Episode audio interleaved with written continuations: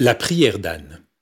Il y a très très très très longtemps, dans les montagnes du pays d'Israël vivait un homme qui s'appelait Elkana. Il a deux femmes, Pénina et Anne. Pénina a beaucoup d'enfants, mais Anne n'en a pas et ça la rend très malheureuse. Pénina n'arrête pas de se moquer d'elle à cause de ça, et Anne est encore plus malheureuse. Chaque année, toute la famille va à Silo là où est la maison de Dieu pour adorer le Seigneur. Pénina y va avec tous ses enfants, Anne y va avec son chagrin. Un jour, alors qu'ils se trouvent tous à Silo, Anne décide d'aller parler à Dieu.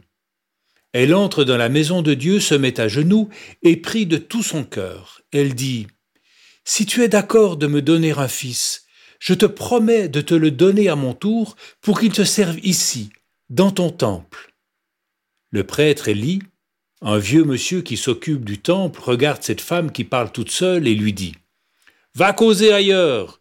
Ici, c'est la maison de Dieu. On se tient comme il faut. Anne est encore plus triste. Si le prêtre ne veut même pas m'écouter, pourquoi Dieu le ferait-il? Mais voilà qu'un miracle se passe. Un bébé vient grandir dans le ventre d'Anne. L'année suivante, toute fière, elle vient à Silo le montrer à Dieu. Voilà le fils que tu m'as donné. Regarde comme il est beau. Je suis tellement heureuse et je n'ai pas oublié ma promesse. Dans quelques années, je te l'amènerai pour qu'il te serve ici, dans ta maison. Oh, j'allais oublier. Il s'appelle Samuel.